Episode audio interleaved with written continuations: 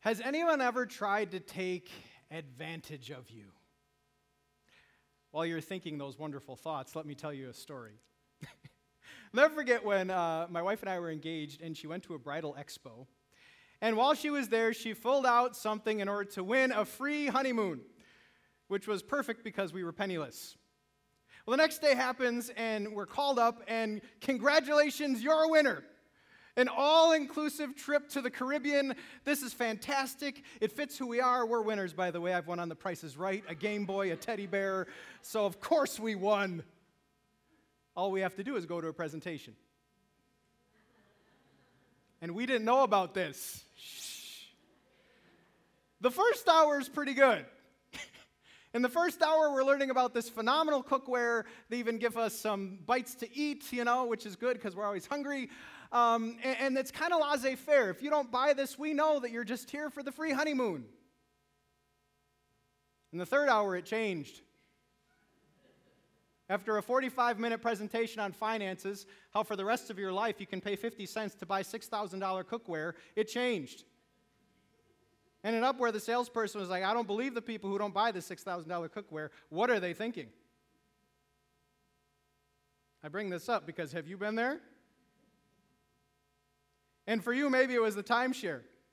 And, and they made this emotional appeal, and it tugged at your heart. And now you got a timeshare for the rest of your life. It's in New Orleans. And, uh, but, but man, was that an effective story. There's a hotline for that, by the way. or maybe for you, it was buying a car, and, and you know market value. It was priced $1,000 over, but they gave the impression that their business was going to close. I mean, the lights couldn't stay on unless they had that $1,000. This is relatable, isn't it? And so we deal with manipulation, don't we? Now, now by the way, um, I'm not against salespeople. I, I know there might be some sales people here, and, and, and, that's great. That's a good field. It's necessary, even. But could we maybe agree that some sales tactics are not the best? Some sales tactics are, are, are maybe verging on the manipulative, okay? Um, and I bring this up also because it's not just in the world of sales where we feel this, we have manipulators in our relationships, in our families, in work, at school. They're all around, really. And what is manipulation? Manipulation at its core is basically I want to use you for something I need, right? And our first takeaway, it's kind of a does statement, but it's, it's true. We live in a world where some people seek to manipulate. And I wanted to give you just a, a few of the tactics, three tactics that manipulators are known for using. Uh, number one, uh, manipulators are known for using flattery. The type of statements, oh, you're the best. You're so kind. I mean, uh, you, you should have your own plaque here. By the way, we're going on a two week vacation. If you could just watch the dog for two weeks, oh, you're the best. Thanks so much. Flattery is an effective way of manipulating. Number two, if you're taking notes, um, the next one is guilt. But you said you cared about me, and you're not going to do that? But you said you cared about that cause, and you're not going to give? And you call yourself a Christian. Right? Another one threats. Threats can be effective. And, and here, someone could withhold something from you that they know that you want. Here, they could say, Well, if you don't, I'm going to tell what you did last summer. Threats are effective. Now, we've already established that maybe we see this going on in the world. Uh, in, in, fact, if you were looking at the news, uh, Britney Spears has popped up. And, the reason that Britney Spears has popped up is there's this campaign called Free Britney, uh, because apparently uh, people think she's being manipulated uh, by none other than her father. Her father has absorbed con- conservativeship. And so some have said that he's uh, misapplied her money and her time and been controlling.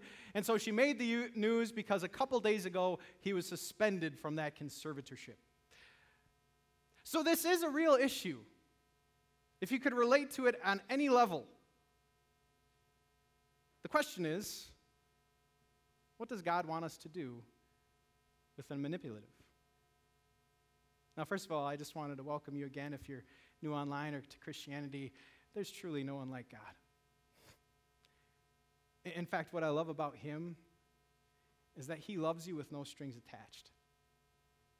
When you had nothing to give him and nothing to offer, he still gave everything on your behalf so that you could know he is the God of free and faithful love. In fact, there is this verse, uh, Ephesians 2. It's such a great one. I, I refer to it often. It's by grace you have been saved through faith, and this not from yourselves. It is a, can you say that word? It is a, God loves you as a gift. God saved you as a gift. In fact, your response to God, the only thing you can give Him is thanks. You cannot add to your salvation. You, you cannot earn your way. The only thing you can do is thank Him, and there's tremendous freedom in how you choose to thank Him. He just says, I think it'd be good to love. That's His overarching directive. Would you love if you want to thank me? And when it comes to the manipulative in our life, uh, something that Pastor Jeff brought up beautifully in this series is that we don't need to get the justice. It's above our pay grade.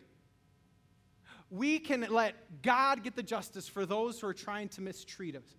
He sees it all, He knows it all. And while that's the case, how can we get more wisdom on how to deal with the manipulative? That's what I want to talk about today. So, as we learn today, the, the word we're going to discover is when those manipulators tried to trap Jesus with their ways, which is a foolish idea. And, that's where we're going to learn from uh, the Jews and the Herodians. They come to Jesus, they're trying to trap him, they're trying to manipulate him. Um, and our, our story is from Matthew chapter 22. Uh, something we do in honor of the Word of God is we simply stand for it. So I'm going to invite you to stand as we hear the Word. It says, then the Pharisees went out and laid plans to trap him in his words. They sent their disciples to him along with the Herodians. Teacher, they said, we know that you're a man of integrity and that you teach the way of God in accordance with the truth. You aren't swayed by others because you know pay attention to who they are. Tell us then, what is your opinion? Is it right to pay the imperial tax to Caesar or not? But Jesus, knowing their evil intent, said, You hypocrites! Why are you trying to trap me? Show me the coin used for paying the tax. They brought him a denarius, and he asked them, Whose image is this? And whose inscription? Caesar's, they replied. And he said to them, So give back to Caesar what is Caesar's, and to God what is God's. When they heard this, they were amazed. So they left him. They went away. These are powerful words. You may be seated and you know, I think it's easier to trap Jesus than to hug a porcupine and not get pricked. Have you seen those videos, by the way, of the cheetah with the porcupine or the dog with the porcupine? Anyway, random. Okay. How far can flattery take you? It was interesting. I was doing a study of the rise of political leaders in India. And India is notorious for not being able to move from your caste that you were in, not, not able to, to climb up very easily. But this commentator was seeing that flattery works. He was referencing how in India, uh, what they do is called the touching of feet. It's a way of showing respect, of, of placing someone above. And the comment was this that many of those who mastered the art of flattery rose in the party ranks with meteoric speed and were rewarded with attractive ministerial birds, irrespective of their strength and capability. Have you ever seen that? The effectiveness of flattery. Have you ever been on the other side of that? Maybe you were a boss and they over the top told you what a good job you were doing. Maybe it was a company trying to sell something to you and they just praised you as if you were changing the world and we can help you do that too. Flattery can be hugely effective. It's a tactic that was used for Jesus as we look into the lesson, consider the words that the group was sharing. Look at these. Teacher, we know that you are truthful and teach the way of God in accord with the truth. You're not concerned about gaining anyone's approval because you're not swayed by appearances. Now, talk about laying it on thick, right? You speak only the truth. We know your heart. But the only problem with this is they already had a track record. The problem with this is that it was a flat out lie. The group that came to him were known for disagreeing with Jesus. They were known for fighting with him over what he taught, for being against what he was trying to share. In fact, if you do a cursory overview of Jesus and his relationship with religious people, it was tenuous to say the least. At one point, Jesus stood up in a synagogue and he said, The scriptures are fulfilled and I am the Messiah. And look at the reaction. All those who were in the synagogue were filled with rage when they heard these things. The account goes on, and they wanted actually to take Jesus to a cliff and throw him off it. And so when they come and they tell Jesus, Oh, Jesus, you only preach according to the truth. Oh, he's observed the track record. Why does this matter for us? Do you know what's true about the manipulative in your life? You can't know their hearts. And God's not asking you to judge their hearts or investigate their hearts. But you know what you can observe? Their fruit. A passage that has meant more to me the longer I've lived is this one, where Jesus says, By their fruit you will recognize them. And what does this mean in relationships? It, it means that when I'm curious about a company, I, I can, uh, even though I don't know what they're trying to do, read the reviews. and that fruit might be known. I can, in my interactions with someone, evaluate eh, the person who's asking me to do this. Were they for me in the past? Or do I have the sense by their fruit this was all about them? And that here again, it might be as well. Yes, by your fruit, you can recognize them. And so I think an effective way of dealing with the manipulative is evaluating their fruit. Now, how might this play out? When it comes to those in your life, I do believe that God calls us to love, forgive, and even wish everyone well. Would you agree with that premise? The people in your life, do you think God wants you to love, forgive, and wish them well? I agree. I, see some head nods. Let me follow up. Does God want you to trust everyone implicitly? I don't think so. I don't think so. I don't think that's wise.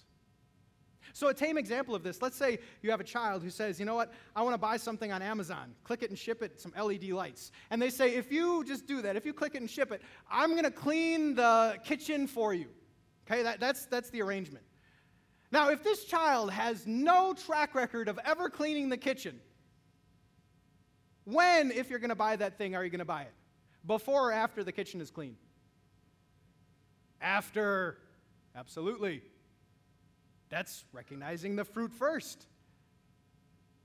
On a more serious level, as a pastor, I get to walk with people, and they're like, Pastor, I don't know whether to trust that person. I don't know what to do in this situation. They're promising me they're going to do this, and I don't know what to go do next. And, and a big tip off what's their fruit been? Yes, people can change, especially people in the spirit can change. But I'm just telling you, if they don't have that track record of change, watch out. By their fruit, they are known. So Jesus has a leg up. He, he not only recognizes their fruit, but Jesus can actually look into their hearts more than we can. And, and Jesus, he, he, he calls them out. He says, Jesus, knowing their evil intent, said, You hypocrites, why are you trying to trap me? And to continue, I want to talk about the value of honesty. The value of honesty. Would you agree that if you're honest, you can save a lot of time, energy, emotion, and potentially money. I remember um, Kat and I, for a while, did Friday night date nights. Can anyone relate to Friday night date nights? And uh, time progressed, and we got old, respectively. And uh, it happened upon us to, to recognize that while we were there, we were extremely tired. We didn't have a lot of emotional strength we preferred if we were at home in bed. And, and so we, we, we kind of realized, if we were honest, that Friday night date nights are not the greatest. Now, Uh, we, we'd prefer to like, you know, go to bed at 8.30. That's, that's what age does to you, right? Um, dates, are they good? Yes. Honesty that Friday night? No. Yeah, that's, that's something we found out. I wonder in, in, how many situations would just honesty save you a lot of time, emotion, and energy? In fact, I, I believe what Proverbs says about honesty that an honest answer is like a kiss on the lips, it cuts through a lot of stuff. If you love me enough, just be honest with me, all right? In fact, maybe you've had friends in your life who have done this for you. They've said, you know, do you know when you get around certain people, you say that, you do that? They try to help you. When you're in the meeting, do you, do you know that this is how you look or this is what you do? Those things can be hugely effective. In fact, that amazing love, I just got done with my pastor review. Do you know I get reviewed? And, and I, I welcome it. You know why? Because the church family who I love loves me enough to say, I think things could be better if, and it's good. We don't actually kiss, but it's like a kiss. How much more time would we save if, when the salesman came, we just cut through and, like, I just don't have the money? Sorry. How much emotion instead of this dance? Hey, I know you want me to do this, but I can't. I'm already doing this. It doesn't work. It could save so much time, energy, and emotion. And so, dealing with the manipulative, we be appropriately honest. And isn't that what that show was like? What not to wear? We could help you if you accept our honesty. Be appropriately honest. What's hard about manipulation, though, is sometimes the truth is hard to find. If you've been in an intensely manipulative relationship, sometimes if you're in it long enough, you're like, I don't know what is true anymore. In fact, uh, it kind of reminds me when someone repeats a lie long enough, it can become truth. Um, that's what Vladimir Lenin said a lie told often enough becomes the truth. And so maybe you've been in situations where you're like, I don't even know. Maybe it is all my fault. I don't know. If you sense that you're in a relationship where someone's taking advantage and you don't know where it goes wrong, my advice is bring a third party in a Christian counselor, a trusted friend describe it so that they can point out no, this is what should be. These are honest truths. These are the fouls. This is where that went on, and it can be hugely helpful. So, honesty, so good. And that's what we see with Jesus. So, what does Jesus do? He says, You know what? Come, bring me a denarius. And so they brought him this coin. And he said, Whose inscription is that? And they say Caesar. And then these words he says, So give to Caesar what is Caesar, and to God what is God's.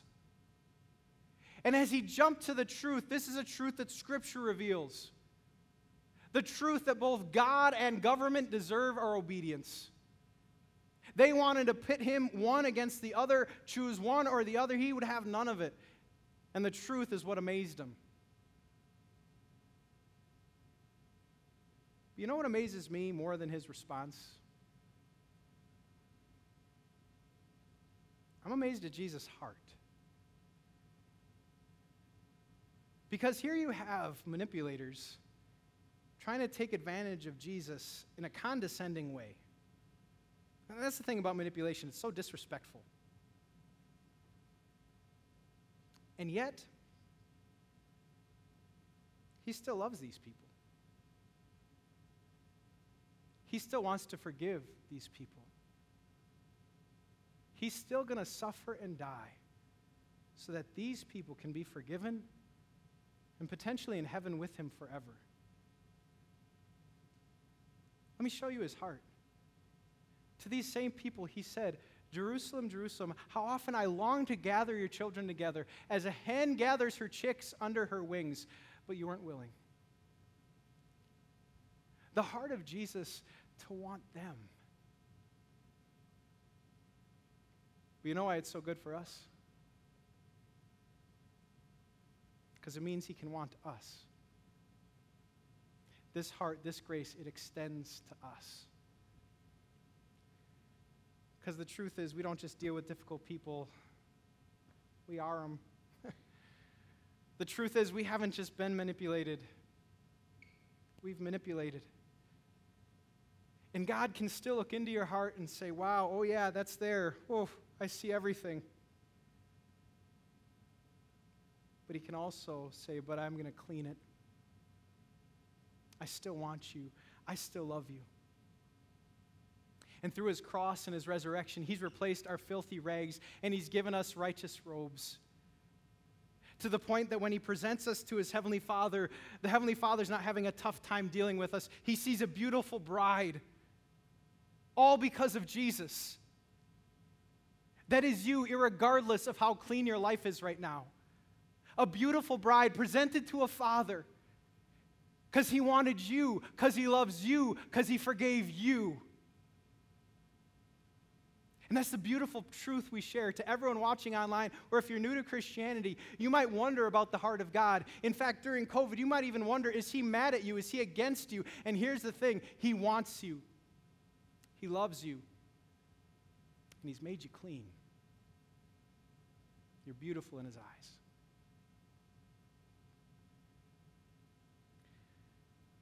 But then from that reality, he gives us probably our most effective means to deal with the difficult people. And the most effective means is this it's where we started. It's with forgiveness. And forgiveness does not mean we don't set up boundaries, and it doesn't mean that we trust implicitly, but it does mean that we offer to them the same love that God offered us. And we get set free even of those who have taken advantage of us we live in that forgiveness. But in the time left, I wanted to flip the script a little bit. And instead of talking about the manipulative, want to talk about how we might not manipulate others if that's okay. And to bring this up, I, I want to know have you heard the phrase fake it till you make it?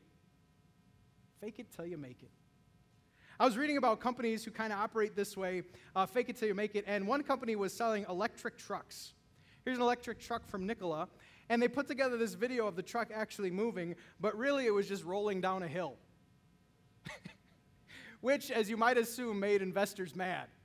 Look, our truck is r- working. No, it's rolling down a hill. Um, the, the article I was reading made this, this difference between, you know, um, being confident in what your company can do and actually deceiving people. And where it was leading is that, like, you, you shouldn't deceive. You, you shouldn't promise things that aren't going on, right? Or cannot happen. I bring this up because from this lesson, we might go out and say, well, okay, Pastor, I'm never going to be nice again. I'm never going to say an encouraging word again because, you know, that might be manipulative. Is that what we should be? No, no. I don't know about you, but I like kindness. I like encouragement. I like people who even call me up because they're so kind. That's not manipulation. But, but here's, here, here's a principle. I think going forward from this day, we should say kind things that are also true. That's the difference, right? A flatterer is making things up. And here's what I believe about every person you meet you can look into their lives and find so much good, you wouldn't have to make something up. Be that person. Establish relationships with honesty because you love them, because you want to encourage them, because you want to just show the fruit of the Spirit, which is kindness. That is always good. I wonder if this kind of honesty would be applied to all of our companies. would it be effective? Can you imagine working with companies or people where they're honest about where the project is? What's really going on? We've worked for companies, we know things go haywire. It would be a better world if people were just honest. In fact, I remember the Global Leadership Summit, and they were talking about the revitalization of the Japanese automobile industry. And, and, and now Japan is known for making some of the most reliable cars. And, and, the way it changed is, is when all of them got honest about what was going on and what was going wrong. And when they were honest about that, they could collectively problem solve. So be honest. Say things that are kind, but also true. But perhaps the biggest thing behind all of this what do you do when you do have the upper hand? And some of you know when you do. Some of you know when you've caught the attention of that person, and they would do almost anything. Some of you are confident it is because of your beauty, your personality, your way with people, your charisma, uh, sometimes your power, your position, your money. Sometimes you know that you have the upper hand. What do you do? For the company that when your tire was flat and they fixed it for free and now you need four tires, what do you do? For the person who hurt you and now you have a chance to hurt them, what do you do? When you think about this, I consider when the prodigal son comes home. What could the father have done? The father could have put the son in the ultimate doghouse, right? Could have made him less than a servant, and he would have done it. The chores, the penalty box that he could have put the son in, and yet what did the father do? He couldn't help but love him and help him and welcome him back with the full rights of a son. So, for some of us who have influence, when given the upper hand, what if we just used our power to love them and help them because we were in that position? Isn't that what the Son of God did? When Jesus came to earth, at any moment, he could have got what he wanted. He could have made a way. He could have eliminated those opposers. He could have done all of that, and he would have done it with righteous authority. But what did the Son of Man do? Who, in being very nature God, did not consider equality with God something to be used to his own advantage, but made himself nothing. Because he wanted to help and love you. This is the truth of our God. May His truth continue to guide you relationally going forward. And may you want the same heart a heart that's still willing to forgive, love, and help all those who come in your path. And may the Spirit empower you. Amen.